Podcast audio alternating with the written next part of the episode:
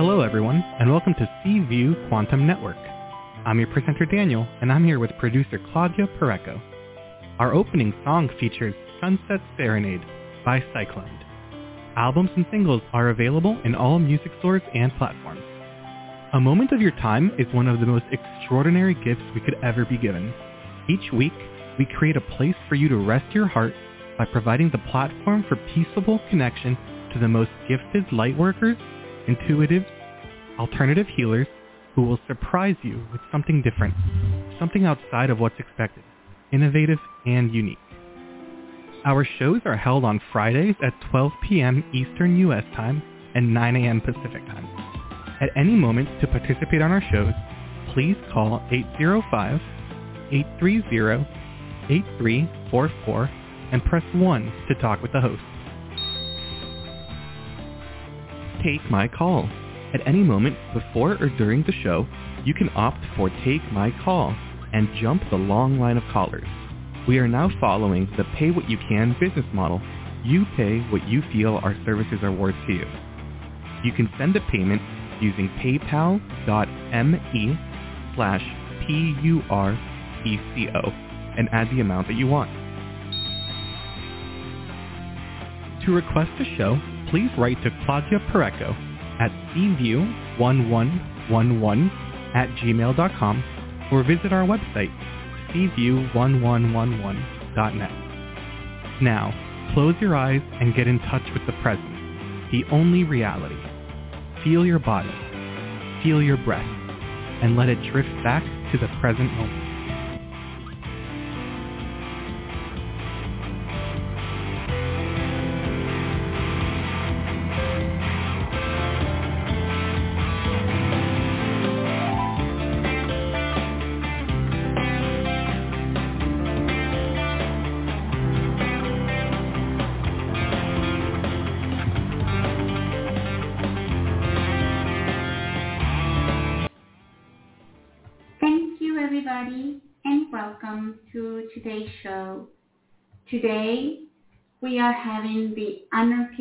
Of Light with Devi Nina Bingham. Hello, dear listeners. Today marks a special episode of the Messages from Metatron Study, Study Group, Group podcast. I'm sorry. And we are thrilled to have you with us. I'm your producer, Claudia, and with us we have host Devi Nina and we are so honored to have her here as our guide through the profound insight of chapter 22 from her book Messages from Metatron, which is titled The Anarchist of Light. In this chapter, we delve into the transformative concept of being anarchists of light, or agents of change in a world that is hungry for transformation. It is a journey into understanding how we can change ourselves and even more crucially, how we can influence from where we are the systems around us. Are you ready to explore the power you hold as a catalyst for positive change? But this is not just a monologue uh, between Nina and myself. We want to hear from you, your thoughts, your questions, any experiences, anything that can that you think is valuable to this conversation. So grab your phones and dial 805-830-8344 and remember just to press 1 when you're ready to have something to say.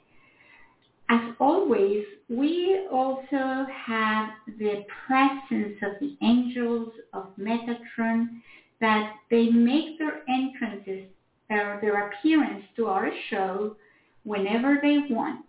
So don't be surprised if you get a reading out of today's show with Nina, Nina Vincent, who is like the interpreter of these angels.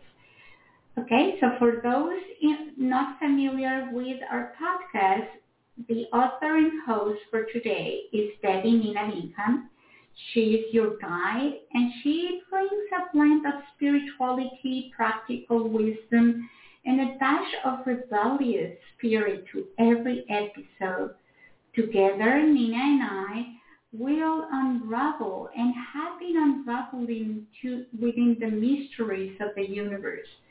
We have been challenged in our perspective and we both have embraced the transformative power of being sheltered by Metatron and his messages. Don't miss the opportunity to be part of a community seeking enlightenment.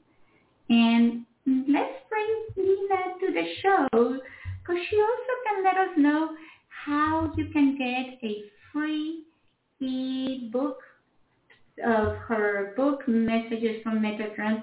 Nina, welcome. I am so, so happy to have you here. Please take charge. Good morning. Thank you, Claudia, for that wonderful introduction. Um, and welcome one and all to today's show. Uh, we are going to explore the question, how do I do my part? That's the question. How do I do my part to fix what needs fixing in our world, which is a government, a political system, a world that is so broken. So our show title, and we'll talk about what that means, Anarchists the Light. And I'm going to take a, a little detour today and explain something from a different angle, from the Hindu perspective. Now, in this question, of can I change things? Will my choices make a difference? Or should I forget about affecting this archaic system? And I'm talking about political and governmental, all the social systems that we have. Or should I just resign myself to the acquisition of material things? I mean, that's what most people do, right? We become capitalists and our life becomes about the acquisition of things.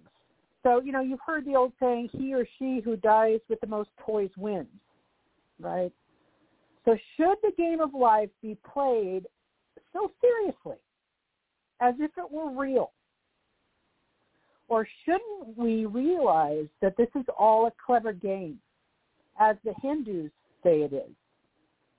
Because if this isn't anything but a game, then nothing matters but having fun because that's what games are all about, right? So what is my responsibility to the world? And I'll say it like this. This game is about you. This is your universe, your planet, your country, wherever you are, your state, or province if you're in Canada or territory. This is your community, your neighborhood, and finally your family and yourself with a capital S, self as in soul, which is the essence of you. And this is your work changing you. And since you're creating it and are a part of it, and as the Hindus believe, you are it. You are it. You are responsible to change all of it. All of it. If all of it, this archaic world, is you, is your projection, don't you have some culpability for it, for the way it's turning out? So while it's all a cosmic dream, God is dreaming you who is dreaming. Though it be only a dream, it is a dream that no one but you is having. And so the question we are all faced with is, am I going to play this straight? Do I have fun with it all? Because you can't control where dreams go, can you? When you're in a dream, you are part of the play. You're in a starring role. But hardly ever do you realize that you're dreaming during the dream. And the same is true now, right now. Right now. It all seems terribly, fearfully real. Mistakes we made, pain we've suffered, death and tragedy and happiness and ecstasy, it all seems like it's the only game in town because we don't know any different. And so we're, we're wanting to change ourselves and trying to change the world to make it a better place. But it seems like our planet is hurling ever faster towards the precipice of disaster, of nuclear war, of irreversible climate damage. Just read the headlines of a future that is frightful to contemplate. Sit down because of this and really think it all through. Because if we did, we couldn't sleep at night and our lives would have to change. Oh, yes. If we really contemplated our choices and where we're headed, we would have to change our lives. And we don't. We don't think. We just do. We do what we always do. We stick to our routines, our safe routines. We can't go out the door without our ritual cup of coffee. We must have our shot of caffeine to get going. And we drive the same route every day to the office. And we say the same things that sound the smartest. And we tell the same jokes. And we tie our shoes exactly the same way because it's how we were taught. We are who we are because of our genetics and how we were indoctrinated and not out of our ability to be unique and different. Let me say that again. We are who we are because of our genetics and how we were indoctrinated and not out of our ability to be unique and different. Because in this world, being a rat that goes the opposite way in a rat maze is not usually rewarded or understood. There may be no cheese at the end of that maze. It will get you into a lot of extraordinary and yet uncomfortable situations. Ordinary meaning extra, meaning more than what's ordinary. And sometimes it'll earn you negative attention that can make life really uncomfortable. So instead, we do what we've been told to do. We do what we always do. And I hope I have your attention by now. because what I'm going to say is important in the sense of you waking up. You've heard of the Buddha. We've all heard about the Buddha, the founder of Buddhism, which I'll refer to as a thinking man's religion. That's really what it is. Even though I'm not a Buddhist, I believe that's what it is. But Buddhists, real Buddhists, are those who have sat and pondered the deeper questions of life. And like the philosophers, they came to a conclusion about life. And in a nutshell, here it is. I'm going to give it to you the Hindus arrived at the same conclusion. They may have expressed it a different way. Buddha lived in India, and he was born after Hinduism was in full swing. So Buddha's philosophy arose out of Hinduism. So Buddhism and Hinduism are like brothers. They're born of the same roots. And so both of these religions, the holy scriptures in these religions, what they say is this. What the Buddha came to understand as a result of his seeking was that life is something one must wake up from. say that again. Life is something that one must wake up from. The root word bud means awakened or waking up. And what do you awaken from? What do you awaken from when you awake? You awaken from a dream, isn't it? His message was the same as the Hindus had said, which is this is a divine play. Halila, they called it, a divine play. And your job, your mission is to wake up to reality. That's it. That's what you're here to do. Because a dream state isn't the real world, is it? It looks real when you're in it, but then something wakes you up. A sound or maybe the dream ends and your body says, like mine often does, that it's time to get up and go to the bathroom.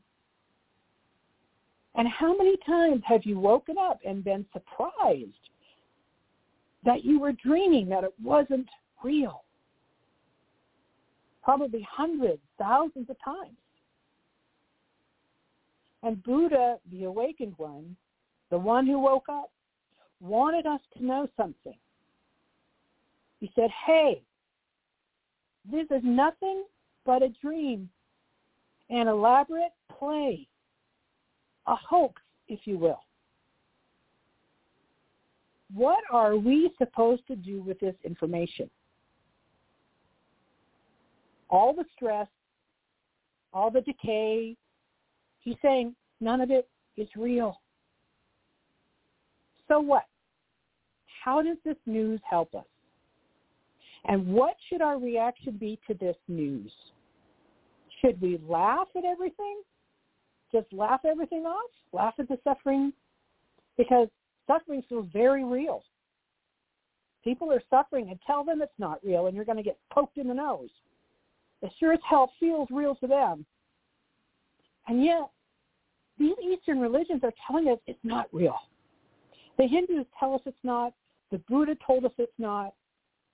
So how are we to then live our lives on this planet? So I'm going to stop there and I'm going to get reaction to what I just said. Anybody want to share their thoughts? Yeah, so if you're ready to uh, uh, comment, just press one on your on your phones and we'll bring your thoughts. And you know, Admina, this is something that I, I have pondered myself many times because it is very challenging to think that it is not real, that uh, suffering, illness, all of that is not real. So, so then what is it? Like when when you are going through anything that is for you real, suffering, illness, all of that, and for you is real, but you're told not, then what label do we put to that part of your experience which you label as suffering or do you just do it like uh, happiness but you don't feel happiness to be ill or you know it, it, it feels like you are trying also to uh, shape shape shift your mind into I don't know it's it's I I just don't know how to handle that because it feels like I want to convince myself of the contrary of something that I'm experiencing or that I've been mm-hmm. taught. So crumbling the, all of that, it will mean to dissolve entirely who I am to become something that I don't know.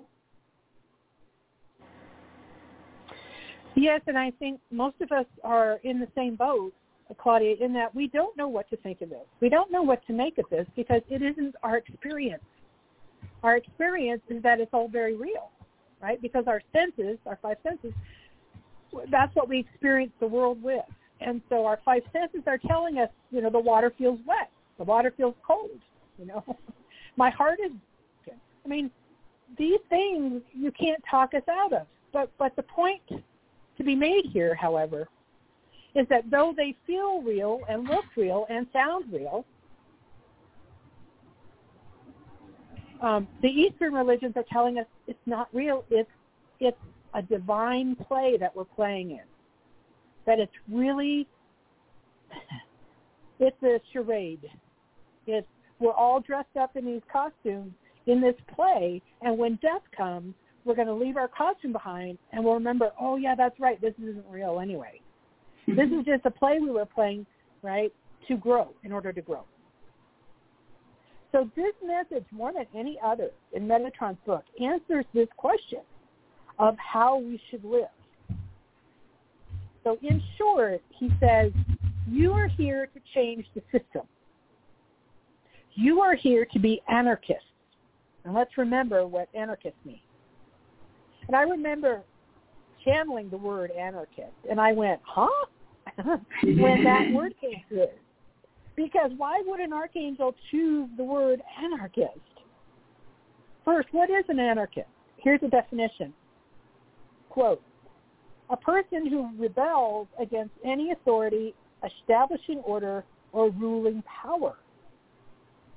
So basically, it's anti-establishmentarianism.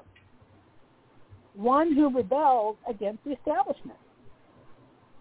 And Metatron says, be like that be that. But how do we change the establishment without putting ourselves in peril? And we'll come to find out that you might not be able to. Because people who have dared to stand against the status quo often get in trouble, don't they? Yeah. And this is why we pretend, we pretend that it's all very real.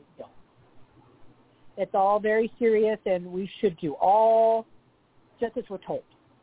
And we pretend the dream is real. And how ludicrous is that? We wake up every now and again. Something wakes us up out of our self-imposed stupors, and we see, we're reminded, oh, you've been sleeping in. You haven't been paying attention to your life. But like the bear that hibernates, we fall back asleep again. And the only thing that can keep us awake is to be anarchists. But Metatron adds something to that. He says, yes, become an anarchist, but become an anarchist of light. Be awake. Stay awake, but fight for the good. And there are two kinds of everything, aren't there? There is a light and a dark version of everything. The Buddha was saying, wake up and keep awake. And here Metatron is reminding us, it's all a dream, but it's your dream. And if you don't like this dream and the way it's going, who can change your dream except for you? But that puts us right back where we started, doesn't it? How can I change the dream when I'm dreaming it? He doesn't say. Doesn't say it's going to be easy. It's a tricky thing to live this life and remain awake. We're talking about consciousness now. The word dream is just a euphemism. I can't say the word. Euphemism. euphemism for the word consciousness. When we are dreaming, we are unconscious, aren't we? When we're sleeping, we're not conscious. So our task is to remain as conscious as we can, even while we're dreaming. Now I'm talking about in life now. now. I told you this was tricky. There's a special kind of dreaming called lucid dreaming. I don't know if you've ever heard of that. Lucid dreaming. It's when you're dreaming, but you realize during the dream that it's not real and that you're dreaming and you wake yourself up. Claudia, has that ever happened to you during your dream that you realize, wait a minute, this is a dream, and you wake up? Yeah, and, but um, not only that, I have been able to be conscious that it's a dream and change it while I'm dreaming. So So you're right. Oh, we have the power. We have the power. It's just, you know, I love where in the book also um, Metatron says that the problem is our fearing mind. And he says, like a root-bound plant, unless you do the things that look impossible, your fearing mind will be comfortable in its tiny parcel of soil. And that, I, that message is just for me. When I read it, of course it's not just for me, but it's like that message. I think my most important block or the is my fear mind. Is I fear things before even they happened in my mind. I'm like, oh no, but what if blah blah blah or that I don't see how possible it is because I refrain myself. And when I do that, I stop myself from being the magnificent that I can be because my mind says no. And, Mm-hmm. and that stops me. So, so I love that when he said that in that book. I told you this chapter I really, really liked. And Kathy wants to comment as well. So do you want to hear what Kathy wants to say? Yeah, absolutely. Okay, Kathy, do you have something to add? Yeah. Um, I'm. Am I on? I'm not sure if I'm muted. No, uh, you are on. Okay. Well, I guess it just your commentary just brings to mind not just Eastern religion, but I think Jesus said, "Be in the world, not of the world," Mm-hmm. Which to me lends itself to realize you're in Maya, as the Eastern set philosophies say. I don't know. I mean, I I just link those together, and yes, I feel like I'm trapped in this world, and I'm conscious that I'm trapped in this world, and don't find my my pathway out. So that's Yeah. my only thought. Yeah. We're all in the same boat here. We're all in the same rat maze. Yeah, and Yeah. it's true that that Christ did um, address the fact that this world is not real and that um, you know we're here to observe it and to change it. Really, that's that's that absolutely was a message of his. So this this idea that we're all you know rats trapped in a maze and we're all looking for the keys, it's really true. Um, and we have to learn what to do with this quandary. You know, um, spiritually, this is where we've got to get to. Is that to be an anarchist of light, we first must realize that this is a dream. Therefore, nobody can change it but me. And that number two, it's going to take a radical transformation of my perception and my thinking, as Claudia was saying, to stay awake right? Because our brain will just put us back to sleep, won't it? Yeah. Yeah. And so that this introduction brings me to today's message about anarchy. So how do we, as as the late civil rights activist John Lewis, the Georgia congressman who who passed recently, he put it like this. He said, "Get in good trouble, necessary trouble, and redeem the soul of America." So according to John Lewis, good trouble is the kind of trouble that is necessary to bring about change. Another great champion of women's rights and the disabled rights was First Lady Eleanor Roosevelt, and she said this, and this is actually addressing what you just said, Claudia, that, quote, you must do the thing that you think you cannot do, unquote. You must do oh, the thing she, you think you can't stole it do. from me. Yeah, what does that mean though? like how do we face our fears? Because Metatron gives us a roadmap to follow in this message. And that's why it's powerful. And whether you fight for the rights of the underdog or are looking to find the courage to face your own private battles, and we all have them, this message is for you. And he begins this message by saying, quote, the anarchist of light by making the statement, quote, you absolutely must stand up to your fears.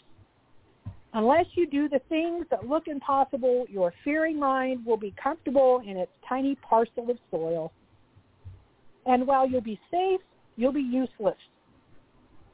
And I don't mean useless to the society in which you live. You may have a practical usefulness as a worker or a parent while never challenging your spiritual capabilities at all. There is a spiritual uselessness which has, like a disease, stunted the growth of humanity. And if you're not vigilant, you will fall into this trap, unquote. So he's clearly warning us not to be like everybody else. But if we're not to be like most people, then what are we to be? And here he gives us the answer. Quote, to be spiritually useful, you must be a rebel. You must not accept the placating and pacifying of this corrupt system's way of shutting you up. You must become a change agent, every last one of you, unquote. Wow. So those are pretty tall orders. I mean, isn't it enough to simply survive this life? After all, life is no cakewalk. It can be challenging and painful. Psychic Sylvia Browne said at one time, and I'm paraphrasing here, she said, if the only thing you ever do was sit on your couch and drink Duff beer your entire life, you would still be thought brave on the other side simply because you came here. Mm-hmm. so if you did nothing more than what you've done today, there's a crown waiting for you on the other side. So this incarnation, this body, this set of circumstances that you've chosen, this karma that met you here is no small choice. Girls, it is no small choice. Gentlemen, it is no small choice that you are here. And throughout this book, over and over again, it's made clear that the choice to incarnate on Earth is one of the most difficult planets, and to choose this life is either the choice of a madman or a hero. Mm-hmm. Either you are a complete fool for choosing this, or you are doing something amazingly courageous. So if life on Earth is already a challenge, why does Metatron say that it's not enough? Because he says it isn't. He says, your mission is to rise above it. Your mission is to transcend your own small and nearly meaningless trivialities. In other words, beyond yourself. Because if you don't, you'll be safe all right. You may be safe if all you do is watch TV and drink Duff beer. But you'll never rise to the level that your soul is aspiring to. He said that the world system is set up to keep you in line, to keep you in check, to make you so that you don't rock the boat. You know how I know that's true? Start speaking out against the world inequities in public. Start speaking out or start writing about it against the world's inequities, and suddenly men in black are going to show up.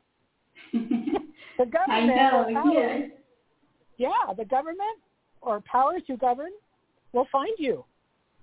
I mean, ask ask um, Jane Fonda if this is true. She was a she has a criminal record, you know, because when she was a younger woman, she used her platform as an actress to speak out against the Vietnam War. And President Nixon had her thrown in jail, trying to intimidate her into shutting up. And John Lewis spent plenty of time in jail because he refused to stop his nonviolently protesting for civil rights. Not only was he jailed, but he was beaten by police. Any protester who stands there against the police for something good may be beaten or fined or jailed for speaking out against the system. There are consequences. sometimes serious for speaking against injustices, aren't there? Still, Metatron says, quote, to be spiritually useful, you must be a rebel. And you may be saying, well, this message isn't for me because I'm not protesting kind. To which Metatron replies, quote, the word impossible stops you cold because you have so little respect for your own abilities. You discount yourself because it's easier that way, but you can you can't live in this shallowness forever unquote. And I'll stop there. And Claudia, I want to um, bring in your perspective. What do you feel when you hear the call that Metatron is making for all of us to become change agents? Well, you know, I, it makes me, I, yeah, it makes me think, um, feel like I have to go out and protest or join something or break something, and I don't know how to do that. And I love that a little bit after in that chapter, he, and I don't remember where, he starts to explain a little bit that it's not precisely to go and, you know, join an army and, and things like that. Can, that even the smallest of changes count and but mm-hmm. and I I love where he says that just like little of changes count in your life wherever you are, that also when you stop yourself in in the little things counts as well. So we have to be careful when we have a call of doing something in our lives and fear or is thinking that it's impossible stops us, and that's for me. Because not now, but that has a ripple effect. And I might not know now that, well, I just didn't open the door. Well, not opening the door meant this didn't happen, this didn't happen, this didn't happen as well as just opening the door, that it could be a simple act of just opening the door. It allows all of these other things to happen. So the the things that we need to do, or that's what my understanding, they are not all the huge, you know, Jesus, Buddha kind of life. It's also from where you are in what you do. Did you get that also, Devi?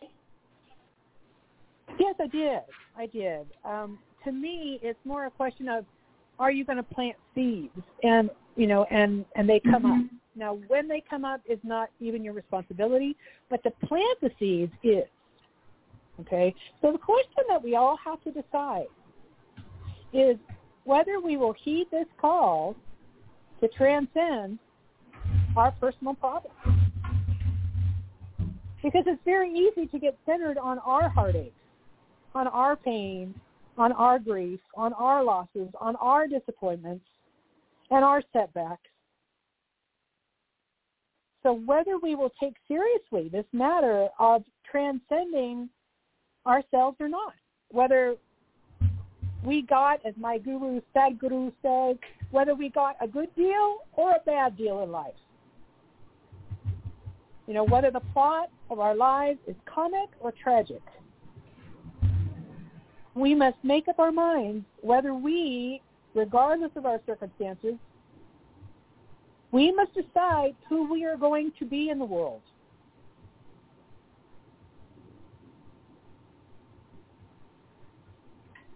Will you live only concerned for your own problems? Or will you arise and, like Christ, be resurrected to use your life in service to a higher calling? And you might say, well, I'm just trying to keep my head above water here. You know, I'm earning a living. Uh, I'm raising children. Uh, I'm sustaining a marriage. That's enough. That takes all my time.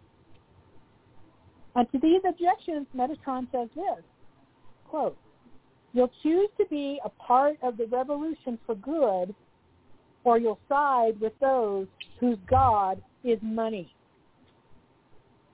Now here he draws a very, very definite line. Okay, now we're getting down to it. He's not saying don't earn a living. He's not saying don't raise a family. He is pointing out a dangerous mindset. A dangerous mindset. There is a way of thinking that can rob you of being a seriously spiritual person. And who is a genuinely spiritual person? Metatron tells us in this message that the soul isn't hungry for material things. How could it be? Your soul, your spirit is energetic in nature. The spirit has no use for material things. A spiritual person is one who doesn't put material things ahead of their spiritual self. Why? Because material things obscure your vision, he says. This is not me saying it. This is Metatron mm-hmm. says, if you're a materialist, if that's what your focus is in this life, it's going to obscure your vision so that you're not going to be a fully spiritual person. You're not going to develop spiritually. And then he says, you must, quote, you must relinquish this thirst for more, and more, and more things. There will never be enough to satisfy, unquote.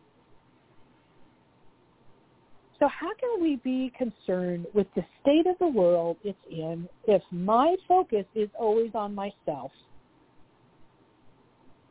If my vision is set on acquisition, getting more more more toys, more money, more recognition, is there any room to think of other people? So the first steps in creating a revolution of being what he called an anarchist of light is to broaden our perspective so that it includes not only ourselves but society too. And I wonder how difficult, and I'm talking to the callers and Claudia now, uh, I want to ask, how difficult is it to transcend our own problems so that we can see the needs around us? Or I guess the question is more, why is it so hard for us to rise above ourselves, above materialism? I just want to throw that question out there. Okay, let's bring Pat the show and see if she has a comment. Pat, do you have something to say about that? Um, I, I find it um, depressing, the questions, mm-hmm. and it seems to be like either or. And I mm-hmm. think most of us are are always trying, are always searching, are always trying to educate ourselves about the world beyond ourselves. And why is it so difficult? Because life is really difficult, and we get caught up on so many things. We're not we're not the god to money, but um, when the car breaks down and this happens, and you know prescriptions cost so much, and so on and so on, um, we get overwhelmed, and money becomes a big deal. And the idea of fighting all that seems at times difficult, but at the same time, I, I believe that people are always searching to be more than themselves and always trying to understand how can I bring this out into the world. Um, you know, I mean, the world looks bleak, but when you start searching and start hooking up here and there and reading other people's comments, you you realize that there are so many people that are compassionate and are trying in one way or another. Um, uh, for example, I get involved with dogs, and it's overwhelming and so incredibly depressing. Why is mankind like this? But I'll find a site that will do anything they can to save dogs, and the comments that come in, and sometimes the story will spread across the United States, if not the world because people are so stunned at what has been done to this animal, yet at the same time, the love and the outpouring and the prayers are profound. So, I mean, you're kind of hitting me at a vulnerable point because I've had strength and then suddenly kind of gotten weak and depressed and it's, you know, worrying me out a little bit and thinking I need to get back to God a little more to find some strength and right now I'm not there. So that's mm-hmm. what I have to say. I I also love to hear something from Metatron for me personally if that's doable. Yeah, absolutely, it's doable. Um, thanks for your your comments, and I I think you know in this message he said, in fact, I mentioned this that there's two of everything. You know, there's always the light, but there's always the dark is there shadowing it too. But there's always right. those you know there's always those two aspects of life. So like you said, you know, with your pets rescuing, it's like there are people who will do anything to rescue pets, and there are people who abuse pets. So there are both the light and dark in life. And it's, you know, it's a real balance walking, like you said, especially about monetary things. Um, you know, we don't, we don't want to be inconvenienced. Um, and so, you know, we kind of, at least I do, I sort of, I don't always speak for myself, I sort of lean towards the money, you know, rather than away. And because it's such an inconvenience when you don't plan ahead, you know, when you don't have savings oh, there to fall back on. Right. Right. So we're just we're in a very material world. Right? We're not in an energetic world. We're not in an etheric world. Now, when we get to the other side, we will be for a while, and we'll go, whew, you know, that's a lot of weight I just lost, and boy, do I feel a lot lighter over on this side. So we're in a very dense, materialistic planet, and and we we are part of that right? We're part of that. Yeah. So uh, it's no wonder that we, we deal with that. Two things. Lately, I'm I'm looking at my worries and saying, well, what are they? What do you have? And you know, what can you do about this? And it comes down simply, if I had more money, I'd be okay. And I'm not being naive. Right. I'm 70 and I've lived through a lot. And I know all the struggles that will be ahead of me, but those I somehow feel much safer in than the issue with the other thing I was talking to my pastor about pretty much the same thing.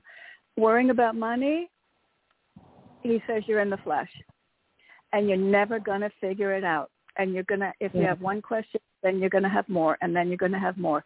You're in the flesh, you're separate from God and it's, you, you will just never figure it out.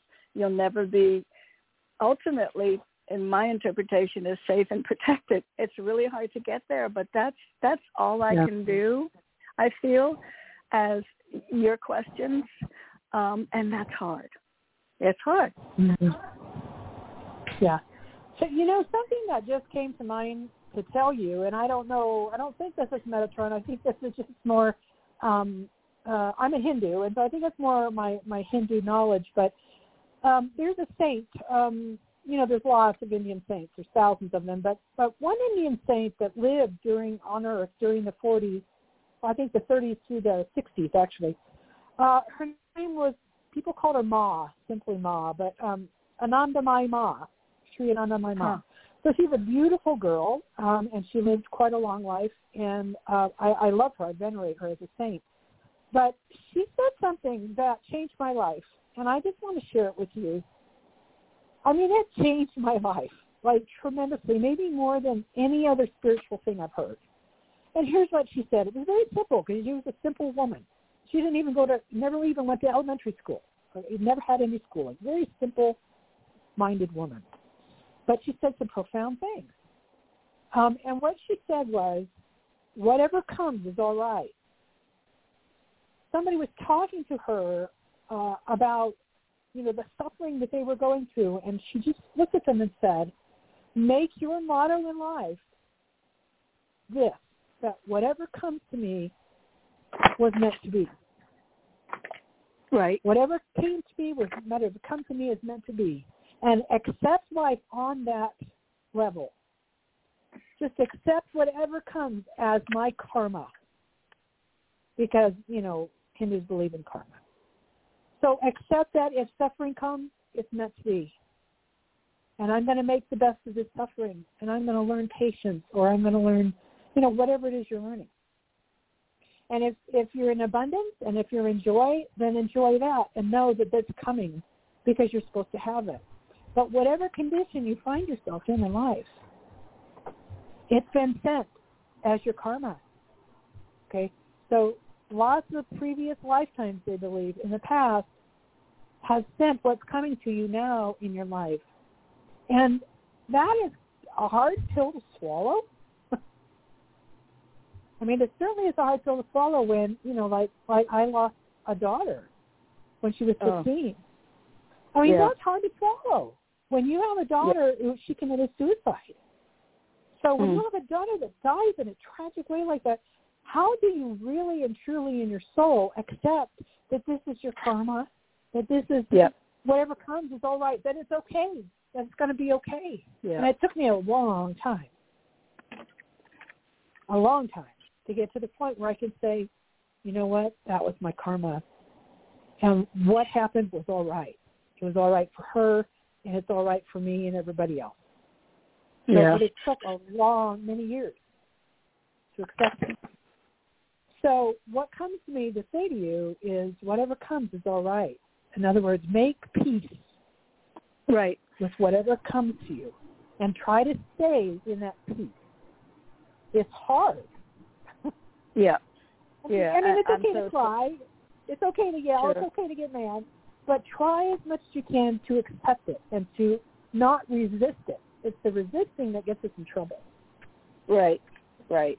And that's what Yeah. the pastor would say is in the flesh. And I'm so sorry to you about losing Oh, your daughter. you. There's Thank you. there's really nothing. Not, I almost lost mine twice, so um, Mm-hmm. there, I don't know if there's anything more difficult to deal with. Um, And that that's a tough one to say. It's my karma, but it's also people misinterpret the word karma too. They think it's punishment, and you know, there's lots of ways of looking at um, things that happen. You know, when I saw the, I got a premonition before the Challenger happened, and uh, a number of images that were incredibly beautiful, and then came true. And then there was this timeless astronaut on a screen laughing back and forth with the most beautiful laugh. And Mm. but he was telling me not to worry. They're all in agreement. I'm going to cry because it's just it's so moving. They're all in agreement. And I came home. I was in another state, and it had just happened about an hour before I came home. And Mhm. They panned down to the parents looking up at the sky, so confused, and they were really elderly. And I thought, oh my God, they don't understand. They don't understand that they're all right. And I didn't even realize I was saying that until it came out of my mouth.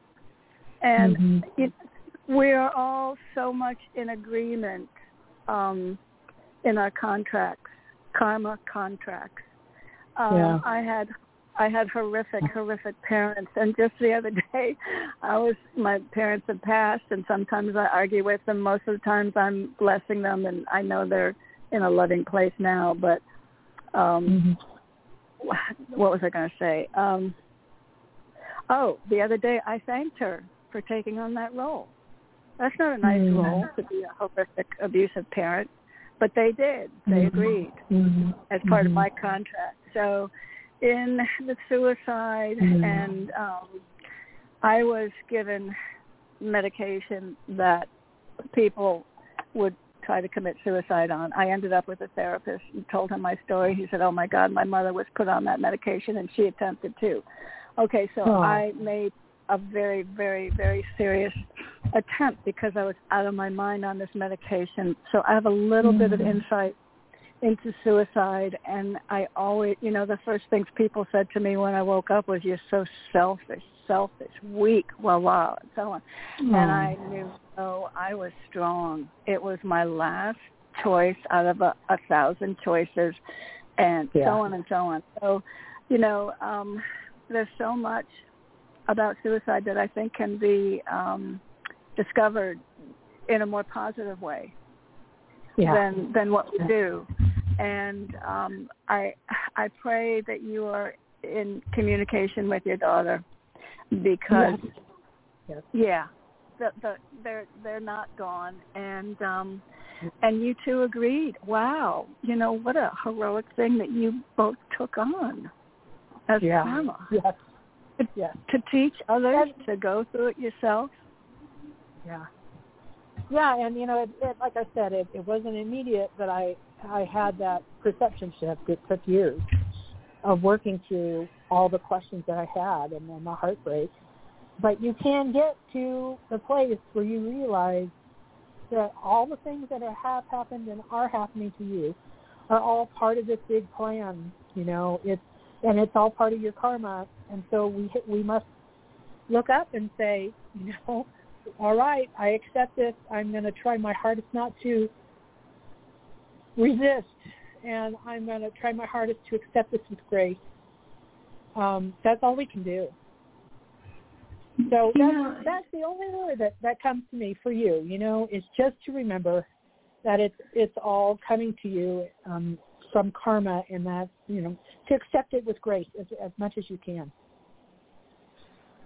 and and to learn to be uh, in peace in those times that you feel uncomfortable. I think that's another uh, lesson that Metatron has taught us is that everything is is okay, and sometimes being uncomfortable and unpleased and angry and and hurt, it's fine. It's not it's not bad. It's just a state of being.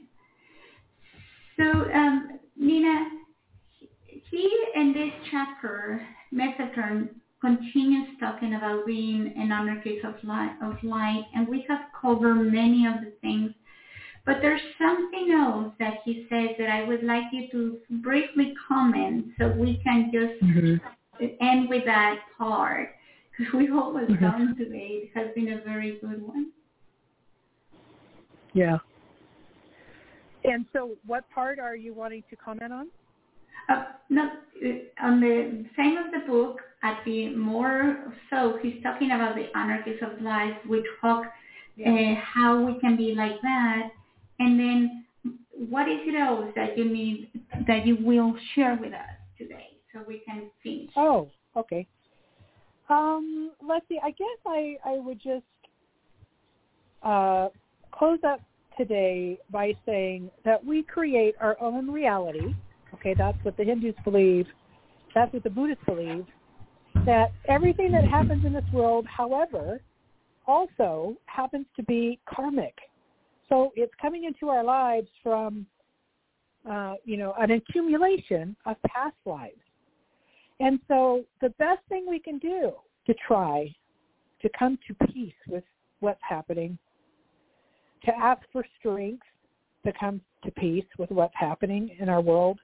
And yet, and yet, Metatron in this chapter reminds us and challenges us that because it is our world, because we are here for a purpose, a higher purpose of rising above our own problems and rising above the materialism that is our world, um, that we have the ability, we have the talent to make this world a better place, to change this world. But I would say that, that change has to come. It doesn't have to be any great thing that we do. You know, we don't have to go marching with a picket sign.